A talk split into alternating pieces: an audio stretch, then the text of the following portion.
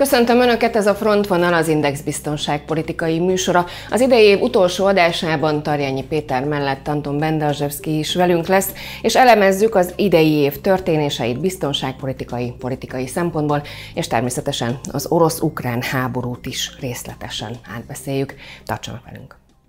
Próbálták az oroszok ezt villámháborúként levezényelni az első hetekben ezt az inváziót. Én azt hiszem, és itt meg kell említenünk, és a rossz oldalon most már ez szinte teljes egészében biztos, hogy egy nagyon komoly hírszerzési fiaskót láthattunk az első hetekben, vagy az első másfél-két hónapban. Az orosz hadsereg egy invázióra készült, és egy nagyon gyors villámháborús invázióra, ami teljes egészében hírszerzési szempontból hamis volt, mert az ukránok sem társadalmilag, sem a hadsereg oldaláról, sem egyébként politikai vezetési oldalról nem adták föl, tehát hogy ők igenis elhatározták, hogy ellenállnak. A háború ezen szakaszának 2023 végéig vége kell, hogy, hogy legyen.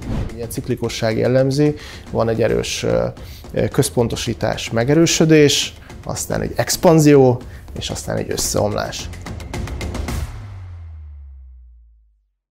Rendhagyó a mai frontvonal, hiszen két vendégünk is van. Anton, köszöntelek téged is. Péter, mi a műsorban tegeződni szoktunk, úgyhogy remélem, hogy nem gond, hogyha megtartjuk ezt veled is. A mai adásunk fő témája az idei év elemzése, részben természetesen az orosz-ukrán háború szempontjából, és ennek biztonságpolitikai és politikai vonatkozásaiból, részben pedig az egész év politikai és biztonságpolitikai történéseinek elemzése. Igazán én egy picit előreugranék, és tényleg így az általános egy a poszt térségnek az értékelését, és ebben tényleg Anton komoly szaktekintély, tehát én ezt egy picit meghagynám neki. Érdekes módon én nem február 24-ével kezdenék. Tehát én azt hiszem, hogy 2021, ahogyan záródott, ahogy például az afganisztáni kivonulása, csúfos kivonulása, vagy inkább menekülése a NATO-nak és egyáltalán az uniós országoknak, az Egyesült Államoknak, ez egyfajta olyan felhívás volt a keringőre idézőjelben, hogy nagyon-nagyon sok politikai vezetés, és köztük szerintem Oroszország politikai vezetése is úgy érezte, hogy a nyugat meggyengült, és olyan lehetőségek nyílnak, ami például ki tud nyitni egy olyan kaput, ami mondjuk az ukrán háborúhoz vezetett volna, vagy vezetett. És igazán ez a, ez a helyzet szerintem különösen 2021 őszétől eszkalálódott egyre inkább. Ugye akkor kezdődtek hadgyakorlatok, ugye szeptember, október, november, és ez folyamatosan egy ilyen haderőnövekedést jelentett. Érzés oldalról, hogyha így vissza kell ugrani időben, nagyon-nagyon sokáig, tehát 2021 őszén én azt gondoltam, hogy elkerülhető ez a háború, és 2021 decemberében, de különösen 2022 januárjától kezdődően volt egy olyan érzésem, hogy ebbe a háborúba belesodródunk, ami, ami hát most igazán nem február 24-ét mondom, hanem az előtte lévő négy-öt napban meg szinte szerintem biztos volt a világ számára, hogy ez a háború elkezdődik 24-én. Hát számomra akkor lett bizt, teljesen biztos, amikor elismerte Vladimir Putyin ugye a két szakadárt népköztárságot, ugye hétfőn volt, Ez a, hétfő volt így a, a, ennek a beismerése, és három nappal később, hogy csütörtök hajnalban elindult az orosz támadás. Tehát hétfőn egyértelművé vált, hogy mire készül Oroszország.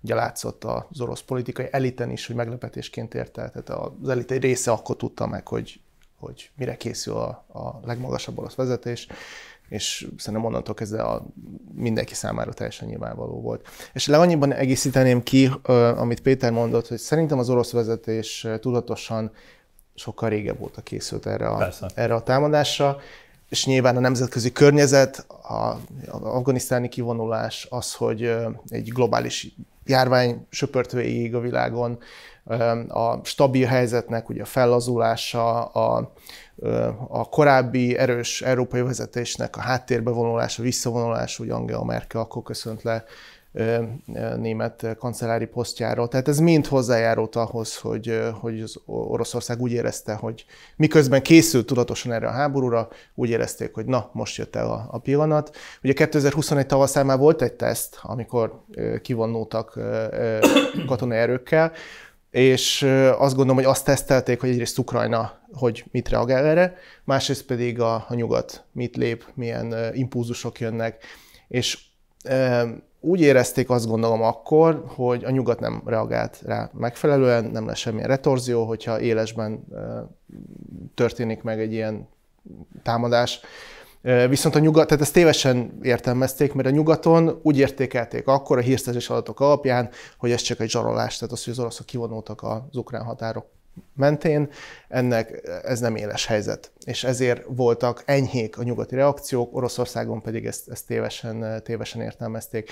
Ugye érdekes, hogy most, hogy a háború 10 hónapjánál tartunk, egyre több információ jelenik meg a háborút megelőző hónapokról, de főleg a nyugati oldalon, hogy a nyugati hírszerzés hogyan látta, honnan látta a dolgot, hogy Ukrajna mit tett. Ugye érdekes, hogy miközben az ukrán kommunikáció az volt, hogy hogy nem minden nyugalom, minden ember lesz, nem lesz semmilyen támadás. A háttérben nagyon, komolyan, nagyon is komolyan készültek erre a támadásra, de ők azt gondolták, hogy kelet felől fog érkezni ez a támadás, és gyakorlatilag 24 órával a támadás előtt csoportosi, kezdték átcsoportosítani az erőket az ország északi részére, mert akkor tudatosult bennük pontosan, hogy onnan is várható egy támadás. Amit ugye nem tudunk még, és ezt nem is biztos, hogy mostanában tudni fogjuk, hogy orosz oldalon pontosan hogy működött a döntéshozata, mi volt a háttérben, kik mozgatták a, a, a döntéseket. Ugye ez egyelőre számunkra még, még, még, még homály fedi ezt a helyzetet, valószínűleg a háború után jóval fogjuk megtudni ezt az oldalát is.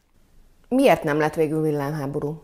Hát próbálták az oroszok ezt villámháborúként levezényelni az első hetekben ezt az inváziót. Én azt hiszem, és itt meg kell említenünk, és orosz oldalon most már ez szinte teljes egészében biztos, hogy egy nagyon komoly hírszerzési fiaskót láthattunk az első hetekben, vagy az első másfél-két hónapban. Egyszerűen a hírszerzési fiaskónak az volt az oka, hogy a hírszerzés, és ezen belül ugye a poszt államokért felelős hírszerző szervezet, az FSB vezetése, Ukrajnához kapcsolódóan most nagyon sarkosan fog fogalmazni, félretájékoztatta a Krem vezetését, és ebből mind a hadsereg, mind pedig a politikai vezetés rossz következtetéseket vont le. Oroszország tényleg azt gondolta, és ezt is felvállalom az első néhány napban, én is azt gondoltam szakmai szempontból, hogy Ukrajnának semmi esélye nincs az orosz haderővel szemben. Viszont az, amit Anton is említett, hogy azért voltak már 2021 őszén is olyan hírszerzési jelentések, elsősorban az Egyesült Államok oldaláról, amelyek azt mutatták, hogy itt ténylegesen várható valamilyen fajta orosz invázió. Itt egy olyan fajta védelmi stratégia lett kitalálva elsősorban az Egyesült Államok stratégiái által, amit átadtak információban egyébként Ukrajnának, és ez megerősített fegyverrendszerekkel is itt elsősorban ugye a páncéltörő fegyverekre gondolok, hogy egy olyan fajta villámháborút akadályozó, elsősorban partizán és gerilla tevékenységre, illetve kis egységek megjelenésére komoly fegyverekkel, különböző térségekben nagyon gyorsan és utána onnan eltűnve, tehát ezt a stratégiát próbálták átadni, és ezt ki is építette az ukrán hadsereg, nagyon-nagyon komolyan rajszinten, tehát ilyen 6-8 fős egységek szintjén ami így összeadódott, tehát hogy egyrészt az orosz hadsereg egy invázióra készült, és egy nagyon gyors villámháborús invázióra, ami teljes egészében hírszerzési szempontból hamis volt, mert az ukránok sem társadalmilag, sem a hadsereg oldaláról, sem egyébként politikai vezetési oldalról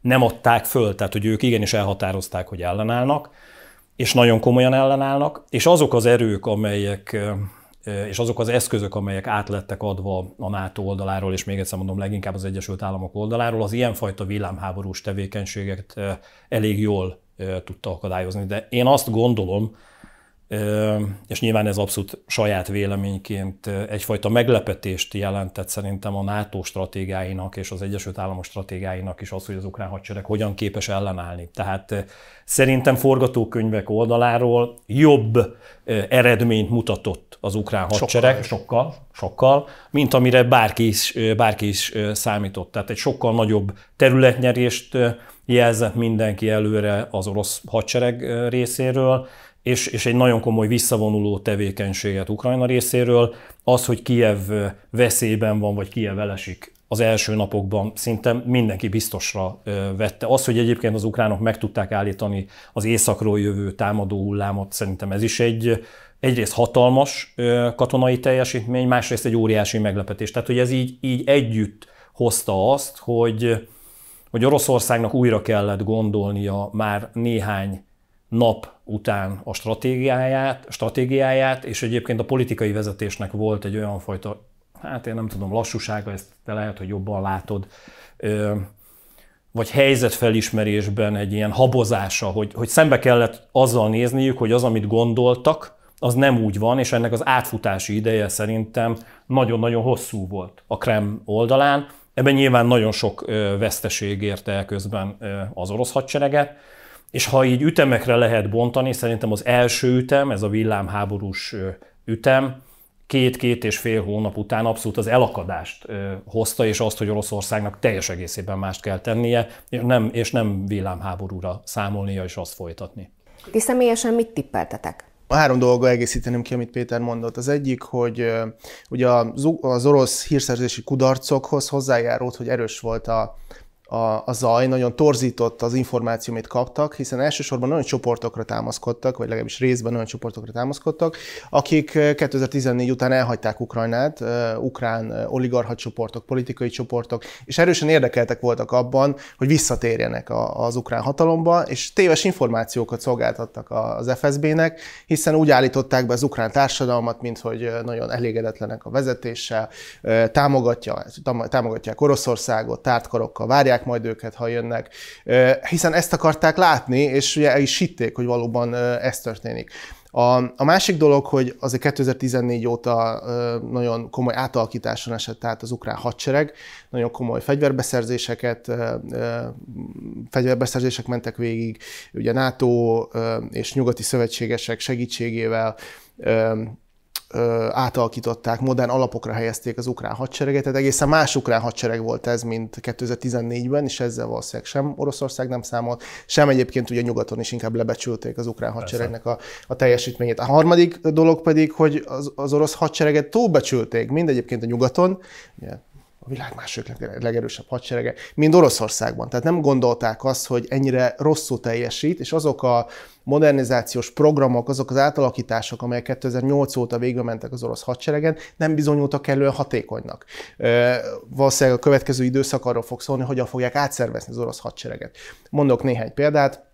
Ugye amikor eh, Kievet megközelítette az a hatalmas hadoszlop, ugye mindenki nézte, hogy 30 kilométeren keresztül ugye tankok, páncélosok vonultak Kiev felé, az orosz fölény 1 a 12-höz volt. Tehát azóta már eh, ugye ez a publikus hírszerzési adatok, eh, tehát hatalmas volt az orosz fölény, mégis úgy, hogy a Ukrajna, Ukrajnának sikerült megakasztani ezt a támadást, kiderült, hogy logisztikával nem készültek. Tehát az, hogy ezt a hadoszlopot ellássák élelmiszerrel, üzemanyaggal, erre már egyáltalán nem jutott el a, a katonai tervezés. Ők azt gondolták, hogy a bevonuló hadoszlop e, gyakorlatilag ellenállás nélkül elfogalhatja, vagy körbezárhatja Kievet. Amikor ugye megakadt, nem történt meg, akkor kiderült, hogy itt nagyon komoly hibák vannak a számításokban. Vagy a másik példa, ugye a légierő, orosz légierő, hiszen Oroszország hagyományosan egyébként támaszkodik a légierőre, másrészt pedig a nehéz tüzérségre. A légierővel semmit nem tudtak kezdeni. Ugye a háború első napjaiban az volt az orosz kommunikáció, hogy megsemmisítették az ukrán légvédelmet, és azóta megint csak pont néhány héttel ezelőtt voltak publikált, a háború első heteiről publikált hírszerzési adatok, amelyek azt mutatják, hogy a a FIK, tehát a telepített ukrán légierőnek a 75%-át az első 48 órában megsemmisítették, valóban megtörtént. De azokat a légvédelmi egységeket, amelyek mozgathatóak voltak, na azoknak csak a 10%-át iktatták ki az oroszok, és onnantól kezdve kiderült, hogy igenis sebezhető az orosz légierő, hiszen nem tudták megsemmisíteni az ukrán légvédelemnek ezeket a, a mobilis egységeit, és gyakorlatilag március eleje, közepétől az oroszok nem is használták a légierejüket, mert nagyon komolyak voltak a veszteségek. Ti február 24-én mire gondoltatok, meddig fog tartani ez a háború? Én az első napokban az, azzal számoltam, hogy tényleg egy villámháború lesz, tehát hogy egyszerűen Oroszország lerohanja uh, Ukrajnát, és egyébként az első támadási hullámokban, tehát a tüzérségi előkészítés, robotrepülőgépek irányított manőverező rakétarendszerek, és egyáltalán az orosz légierő előrenyomulása, és különösen egyébként én nem is az északi részt mondanám, hanem a déli térségben is, hogyha ha visszaemlékeznek a nézők, hallgatók, ugye március elejére például Herszont ténylegesen elfoglalták, tehát hogy ott, ott volt egy olyan támadó ék délről a Krímfélsziget irányából, amelyik eléggé jó ütemben haladt, és egy olyan hídfőállást foglalt el március elejére, ami képessé tette volna az akkori információk szerint az orosz hadsereget arra, hogy Odessa térségében, illetve a dél-ukrajnai térséget nagyon jól és gyorsan tudják támadni és adott esetben elfoglalni. Tehát én az első órákban, vagy az első napokban hát nem sokat tettem az ukránok ellenállására, és ebből adódóan az első napokban én azt hittem, hogy ha nem is egész Ukrajna elfoglalását vette célba, úgymond, vagy tervezte Oroszország, de hogy Kiev el fog esni, Harkov vagy Harkiv elesik. Én, a, én ezzel számoltam teljes egészében. Aztán utána nyilván ez változott, tehát, és nem azt mondom, hogy órákban és nem is napokban gondolnám ezt, hanem olyan három, négy hét után, hogy itt, itt, itt, itt, itt valami más látható. Különösen az orosz veszteségek okán, meg a tehetetlenség. Tehát számomra ez, ez volt hihetetlen módon így átjött a médián keresztül is, hogy valahogy az orosz hadsereg tehetetlen helyzetekkel. És az, ami érdekes volt, és egyébként ezzel kapcsolatban Antonnak a véleménye nagyon érdekel, hogy valahogy azt éreztem, ami ugye a 90-es évek előtt, tehát én ugye voltam katona, tehát a Varsói Szerződés hadvezetésére század szinten is ez az abszolút megfelelés. Tehát, hogy kitalálni a vezetőknek a, a, a szándékait, a gondolatait, és ezt a megfelelést így átültetni, és adott esetben nem azt mondani, ami ténylegesen van, hanem a megfelelés mentén szólni a vezetésnek, és azt jelenteni, ami az ő szája ízük szerint a, a legjobb. És én ezt is úgy, hogy beleszimatoltam, kezdtem érezni, ami nyilván a modernkori hadviselésbe, vagy egyáltalán, bocsánat, így pontosítani, tehát a, ahol háború van, ahol tényleg fegyveres összecsapás van, ha nem a tutit mondják a vezetőknek a, a katonai parancsnokok, akkor ott, ott félre megy. Ez, ez mindenhol, ez a történelemben mindig így volt, és én ezt kezdtem érezni, de nem tudom, hogy ezt te hogy látod, hogy mennyire van ez a megfelelés. Adott esetben most is jelen, most abszolút. Hát akkor ugye nagyon homályban tapogatóztunk, hiszen nyilván az orosz vezetők, az orosz katonai parancsnokok irányából volt egy, egy ilyen motiválandó dolog is, hogy nyilván a katonáknak nem mondják el a teljes igazságot, hanem motiválják őket. Hogy, hiszen nehéz volt azért motiválni az orosz hadsereget, hogy miért, miért vonulnak éppen be Ukrajnába, célokat, okokat találni, ugye nácitlanítás, ugye demilitarizáció, ezek, ezek nem olyan indokok, amelyeket mondjuk a katonák magukévá teszik, hiszen a, mondjuk a hazának a védelme az, az egy másik kérdés. De az, hogy bevonulnak egy idegen országba, hogy demilitarizálják, azt nehéz elfogadni. Ez nyilván a katonai parancsnokok részéről azt gondolom, hogy az információknak, a teljes, a információknak az át nem adása, az a motiváció része lehetett. De én ezt a... nem, nem, nem lefele, tehát nem a, katon, tehát a kis katonák felé, hanem adott esetben én azt éreztem. a krem felé? Krem felé, igen. Biztos, hogy igen. Hát ugye az elején nem is volt a kijelölt olyan parancsnokok, akik összefogták volna, ugye nem tudtuk, hogy kivezeti ezt a hadműveletet. Ugye az is nagyon érdekes volt, hogy gyakorlatilag az első parancsnok, amikor április vége felé lett kinevezve, aki az össz, Igen, aki az egészet összefogta.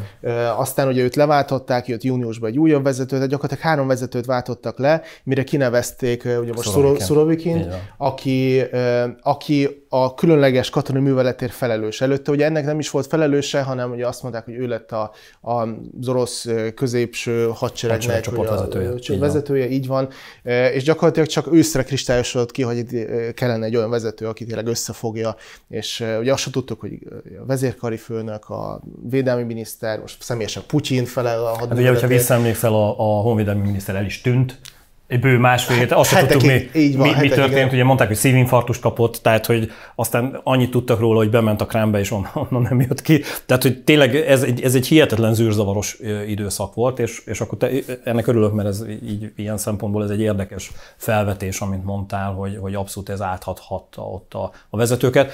Azt értsétek, hogy ahol egy ilyen vezetési elv jelen van, ott az a hadsereg nem tud hatékonyan működni.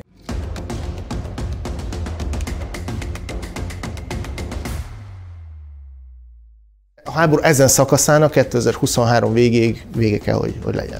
Ilyen ciklikusság jellemzi, van egy erős központosítás, megerősödés, aztán egy expanzió, és aztán egy összeomlás. Kicsit olyan érzésem van, mint hogyha most kezdenék. Most korrigálják. Igen, meg most kezdenék komolyan venni ezt a háborút. Tehát most már azért, és egyébként politikai szempontból ennek tényleg tétje van, mert azt hiszem, hogy az orosz társadalom oldaláról, hogyha ez nagyon félre megy, tehát magyarán egy, egy vereség akár, ez ténylegesen megrengetheti Putyin elnök hatalmát, bár ez egy, ez egy érdekes kérdés, hogy mennyire repedezik már ez a hatalom. Hát inkább ugye azt, azt érdemes feszegetni, de ez, ez megint egy jövő kérdése, hogy mennyi potenciál van az orosz támadásban, mert kicsit azt érzem, hogy most építenek fel egy, egy újabb erős támadást. De szerinted csak katonai szempontból érdekes, vagy, vagy politikailag is? Politikailag, hát nézd, most az orosz médiában, az orosz nyilvánosságban bármi kikommunikálható kvázi sikerként, de úgy még, ezt még mindig Putyin még mindig messze szerintem. a legnépszerűbb politikus. Hát mindent le lehet, tudod, mindent le lehet tolni, hogy lehet hibáztatni, le lehet váltani Sojgut, le lehet váltani Szurovikint, rájuk lehet tolni a felelősséget. Tehát végső soron azt gondolom, hogy Putyinnak a, a politikai sorsa egyenlőre még nincs veszélyben, hogy az a kérdés 2024-ben, amikor ugye elnökválasztások lesznek, hogy lesz-e olyan hangolt, vagy lesznek olyan körülmények, hogy Putyin úgy érez, érzi, hogy, hogy akkor indul, vagy, vagy inkább visszavonul, és valaki mást. Addig ki fog tartani? Ez azt is jelenti, hogy szerinted Putyin addig, én nem, én nem gondolom azt, hogy most valami veszélyeztetni az ő, az ő hatalmát. 2024 lehet érdekes. A háború ezen szakaszának 2023 végéig vége kell, hogy, hogy legyen. Az Sőt. ezen szakasza alatt mit értesz? Hát Szerintem a nyílt Én, én azt gondolom, hogy ha nem zárul le megfelelő Oroszország számára, vagy Ukrajna számára megfelelően, akkor meg fog újulni a konfliktus. Tehát ez egy ilyen véget nem érő permanens krízissé válik a posztszovjet térség, ami ugye ismerünk ilyet Transnistriában, bár annak nincs éles szakasza, de mondjuk hegyi Karabach, amely ugye meg, megújult, és végül ugye az vetette véget hegyi Karabachnak, hogy Azerbajdzsán ugye erővel mégiscsak sikereket elért, és ugye visszafogalta hegyi Karabachnak a, a, a nagy részét. De hogy ez is egy ilyen permanens válságá válik, amennyiben ugye Ukrajna nem tud megfelelő győzelmet aratni, ez alatt azt értem, hogy mondjuk nem cserélődik az orosz vezetés, vagy, vagy nem születik egy olyan béke, amely garantálná Ukrajna számára, hogy nem történik egy újabb orosz támadás. Tehát, hogy egy befagyasztás az az, az a lehető legrosszabb, hiszen predeterminálja, predeterminálja, hogy onnantól kezdve újra és újra, Ukrajnának az az érdeke, hogy visszaszerezze területeit, Oroszországnak pedig az az érdeke, hogy befejezze az, amit, amit elkezdett. Tehát, hogyha nem lesz egy ilyen jellegű konkrét lezárása, akkor az oroszok tanulnak a hibákból, erőt gyűjtenek, és újra nekifutnak négy év múlva. És Európával mi lesz addig, illetve a világgal, hiszen hát ugye nagyon sok politikai konfliktust, illetve is generál ez a háború, illetve hát egy csomó gazdasági hatása is van. Ha lehet egy kicsit sarkosan fogalmazni, és tényleg egy kicsit hátrébb lépve ettől, és ugye 22-t értékeljük, Szerintem az is egy nagyon fontos része ennek az értékelésnek, hogyha visszatekintünk az évre, hogy, hogy 2021-et úgy zártuk, hogy igazán a világnak, és most mindenkitől elnézést kérek, mert nyilván ezt lehet még súlyozni, de igazán négy nagy hatalma van négy nagyhatalom, ugye ez az Egyesült Államok, Kína, Oroszország és az Európai Unió, tehát így, így vegyük. A négyből valójában kettő ö, háborúban van. És a háború alatt ugye Oroszországot értjük, hiszen nagyhatalomként Ukrajnával harcol. Az Európai Unió pedig egy ilyen furcsa háború, és a háborút most nyilván idézőjelbe teszem, tehát ez egy gazdasági, energetikai, kereskedelmi és, és valahol szerintem ilyen vezetési és, és Európát elgondoló ideológiai, politikai háború is, amiben arról szólnak a, a lépések és egyáltalán fele, a felek közötti küzdelem, hogy ki lesz az, aki igazán megmondja a tutit az elkövetkező évtizedekben e, Európában. És igazán én azt mondom, hogy nyertesek is kezdenek kirajzolódni már most, mert például az Egyesült Államok én azt gondolom, hogy nyertese valamilyen szinten ennek a, a háborúnak. Fegyverzetek eladása tekintetében biztosan.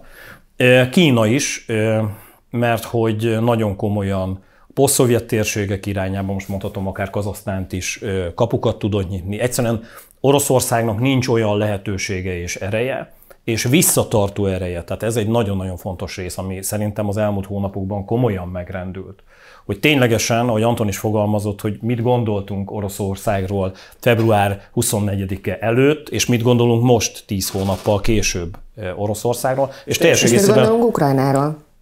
És hát Ukrajnáról azt gondoljuk, hogy egyébként egészen jól ellenáll, de én azért azt is hozzátenném, és ez nyilván saját szakmai véleményem, hogy egyre inkább sodródó országról beszélünk, tehát egy olyan országról, amelyik egyfajta nevezünk nevén proxy háborún keresztül valahol a nyugat, és ebben is leginkább az Egyesült Államok érdekeiért harcol. Tehát, hogy egy, egy olyan helyzetet látunk, amiben 22-ben egy tömbösödésen megy át a, a világ, ez egy nagyon furcsa tömbösödés.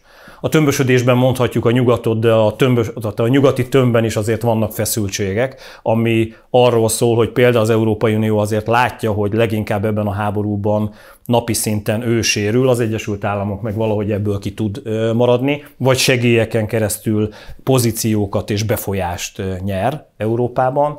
Láthatjuk a távol-keleti térségben, én Kínát és Indiát mindenképpen kiemelnem, ahogy megpróbálnak önállóan, de egyébként együttműködve is Oroszországgal ebben a tömbösödésben és az eddigi világrendben valahogy helyezkedni és jobb helyzetbe kerülni. A közel-keleti térséget én abszolút nem hanyagolnám el, és van egy nagyon fontos rész, amire szeretném fölhívni a figyelmet, és ez is ugye 22 végén az, amikor Oroszország és Irán úgy dönt most, ugye a napokban, hogy, hogy minden védelmi intézkedésben együtt fog működni, és amikor egy ilyen szó, és nem ez a pontos megfogalmazás, de a minden szót kiemelném, ez nem csak fegyverzeti rendszerek eladásában, átadásában jelenik meg, ez hírszerzési információkban, közös ellenségképben, közös katonai kiképzésekben, tehát ez egy olyan fajta szoros szövetség, amit egyébként az elmúlt évtizedekben egyáltalán nem láttunk.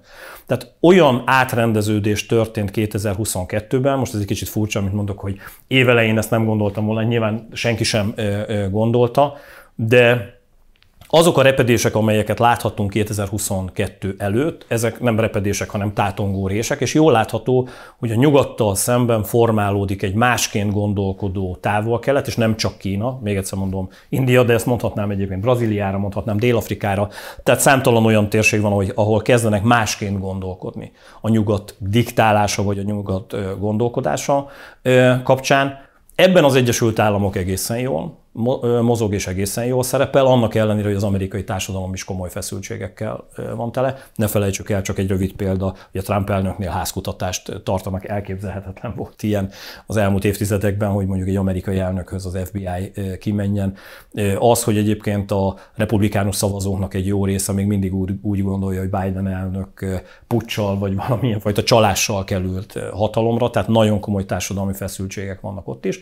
És azt látjuk, hogy Európa és az Európai Unió keresi magát ebben a, a, a helyzetben, próbál erőt fölmutatni, és azok a kihívások, amelyek az Európai Uniót érik, egyszerűen mutatják azt, hogy az Európai Unió, mint gazdasági közösség önmagában nem elegendő a ma biztonságpolitikai és nemzetbiztonsági kihívásainak a megoldására. Valami más kéne, nem az Európai Egyesült Államok, tehát nem erről beszélek, de valami szorosabb rendszer, amire azt mondják egyes szakértők, hogy na ez a NATO, hogy az simán ezt tudja hozni, de a NATO-ban is látható az, hogy a NATO-n belül az Egyesült Államok valahogyan másként gondolkodik Európára vonatkozóan. Tehát ezt is hozta 2022.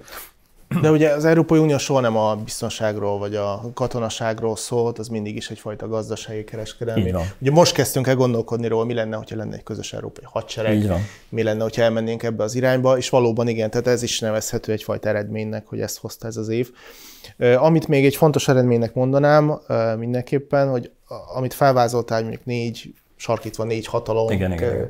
Hogy szerintem egyértelmű, hogy Oroszország ebből a négyből kihullott. Tehát a háború Ez egy tanulság ennek az, az, az hozta, hogy az az imás, ami volt, lehetett bennünk az orosz hadseregről, az orosz államról, az, az szerte foszlott. Egyrészt ugye exponálta magát az orosz hadsereg, kiderült, hogy igenis vannak gyengeségei, sőt, Ugye vannak becslések, hogy most a katonai potenciálnak a hány százalékát élték föl, a stratégiai fegyverzetnek a hány százalékát élték föl, Ugye a legóvatosabb amerikai becslések is arról szólnak, hogy tíz évre lesz szükség Oroszországnak, hogy visszatérjen a háború előtti állapotokhoz. Tehát hogy a, katonai fegyverzet, a nehéz haditechnika, a lőszer tekintetében behozza azt, ami, amivel rendelkeztek 2022 előtt. Ehhez legalább tíz évre van szükség, és ugye nem beszélve arról sok-sok pénzről, amiben ez kerülni fog. Tehát Oroszország ilyen szempontból, én Oroszországot úgy szoktam jellemezni, hogy mindig egy ilyen ciklikusság jellemzi, van egy erős központosítás, megerősödés, aztán egy expanzió, és aztán egy összeomlás. És ezt látjuk Oroszország esetében már évszázadok óta, hogy ez történik. Megerősödnek, azonnal expanzióba kezdenek a saját térségükben, majd összeomlanak. Ugye a 2000-es, a 90-es évek az összeomlásról szólt, a 2000-es évek a megerősödésről, most expanzió van, jön az összeomlás. Tehát nem tudom, hogy az összeomlás elkezdődött-e, de, de mindenképpen el fog jönni. Tehát ilyen szempontból Oroszország kihullott a, a hatalmi központok sorából, és attól tartok, hogy Kína ilyen szempontból azért nyertes, mert Oroszország Kína ölébe hullott. Ezt így látom én is. Indiát mondjuk lehet, hogy picit máshogy látom.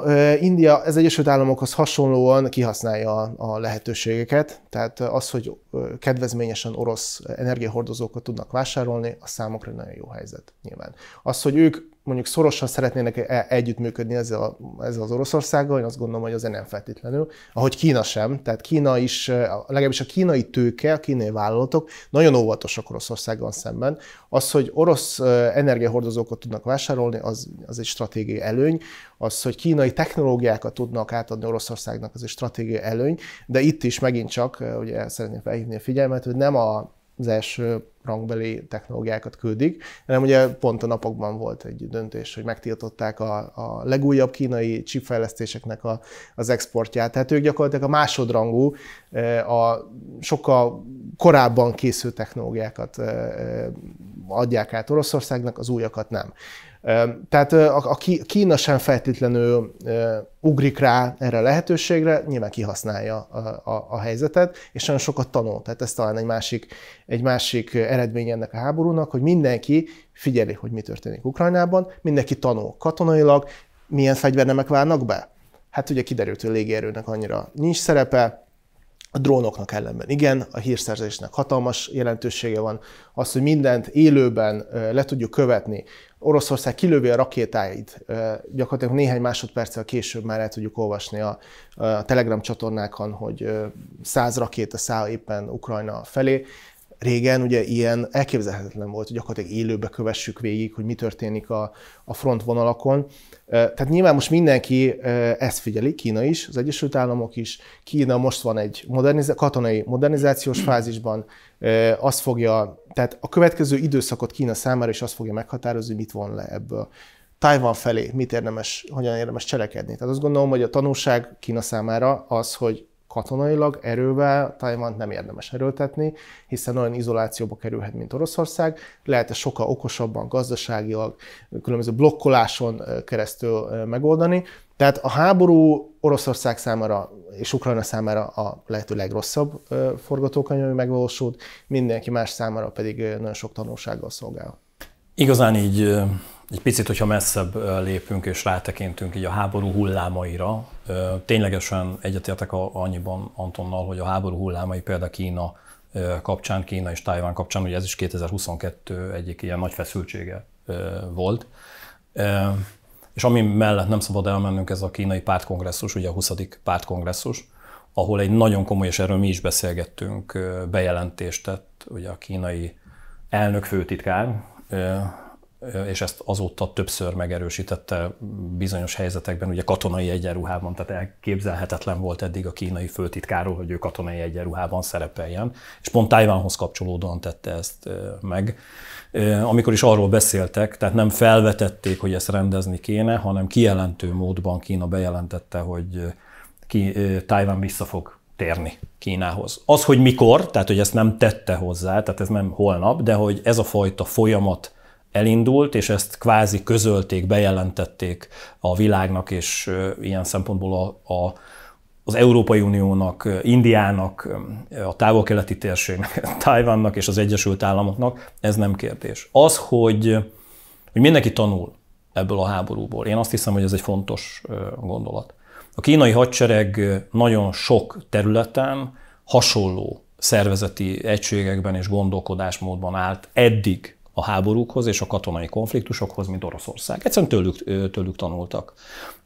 Az elmúlt 70-80 évben, most megint sarkítani fogok, picit egy ilyen Oroszország a nagy testvér, Kína a kis testvér, és ez katonai szempontból mondom, tehát nem, nem gazdasági szempontból vagy nép, népességi szempontból, hanem egyszerűen a háborúkból tanulva az orosz hadsereg magasabb szintű képzéssel, magasabb szintű katonai tudással rendelkezik, mint Kína, és egyszerűen ezt másolták. Az orosz fegyverexportnak egy jelentős igen, része. oda irányult, illetve hát közösen is most már fejlesztenek. Most, igen. Ez teljes egészében megváltozott. Tehát Kína végig kell, hogy gondolja, hogy az a fajta kínai nép hadsereg stratégiája, stratégiája nem alkalmas modern háborúk megvívására, és nem csak a fegyverzeti rendszerek tekintetében, én ebben nem is akarnék belemenni, mert ezt tényleg Anton egész jól összefoglalta, hanem a vezetési elvek tekintetében.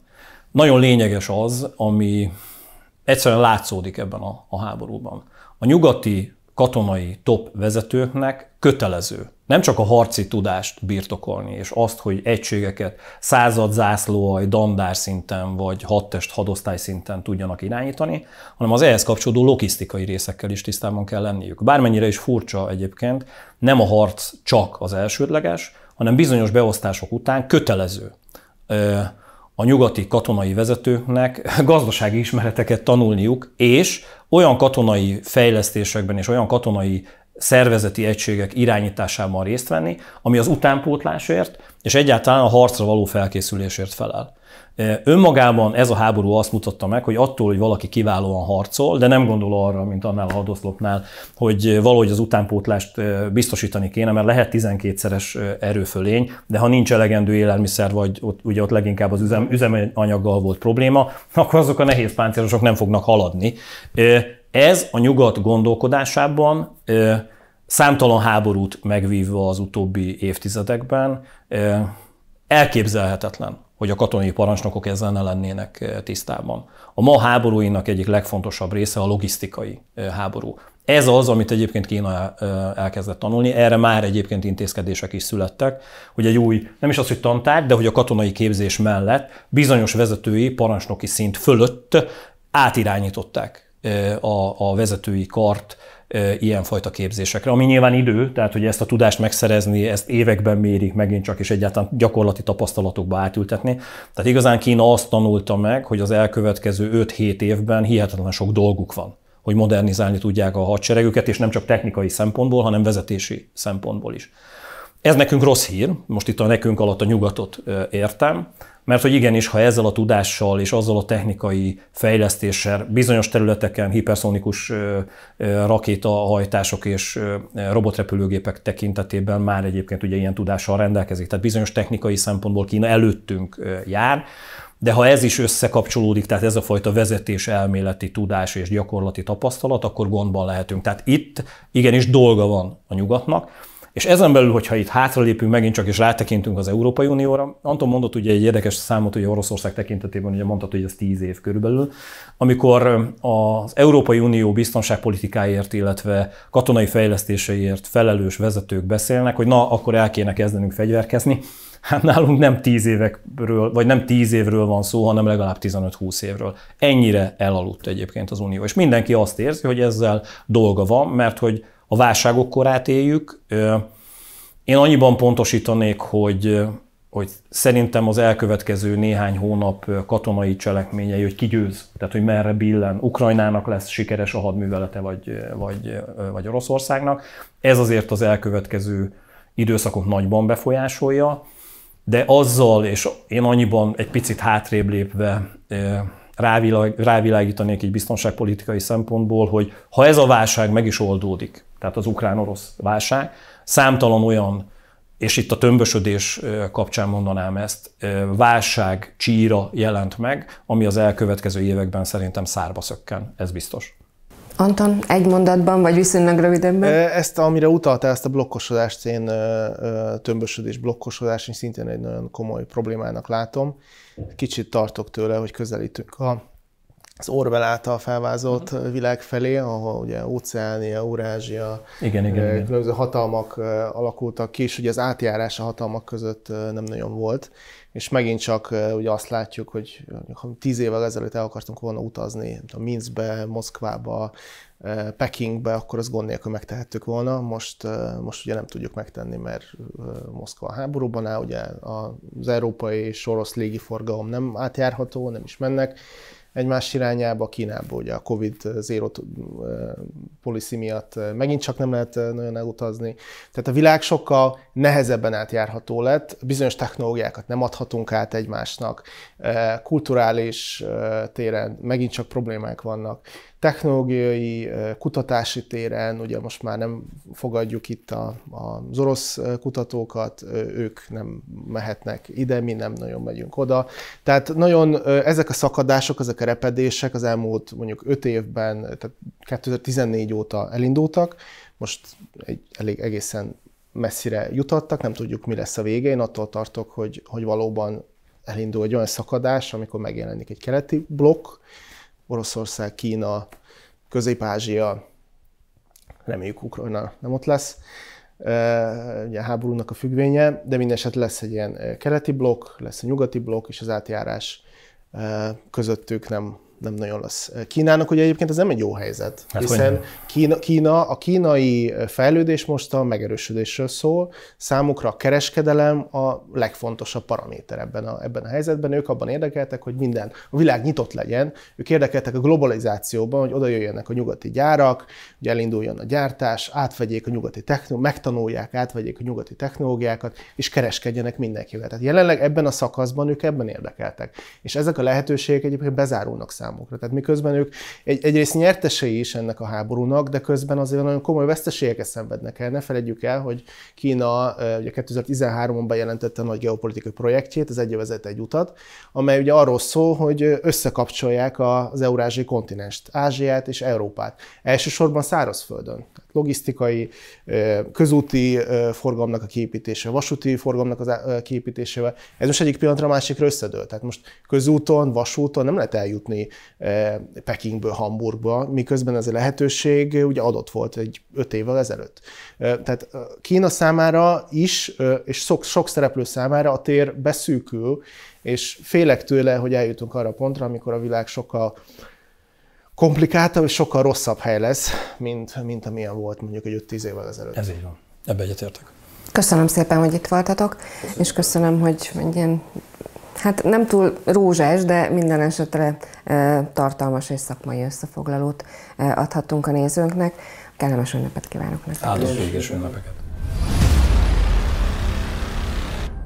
Ennyi volt mára, és az idei évre, erre az évadra a frontvonal. Bízom abban, hogy érdekes információkat oszthattunk meg önökkel az elmúlt adásokban, és természetesen a maiban is. Kellemes békés ünnepet kívánok önöknek, és jövőre is várjuk önöket. Viszontlátásra!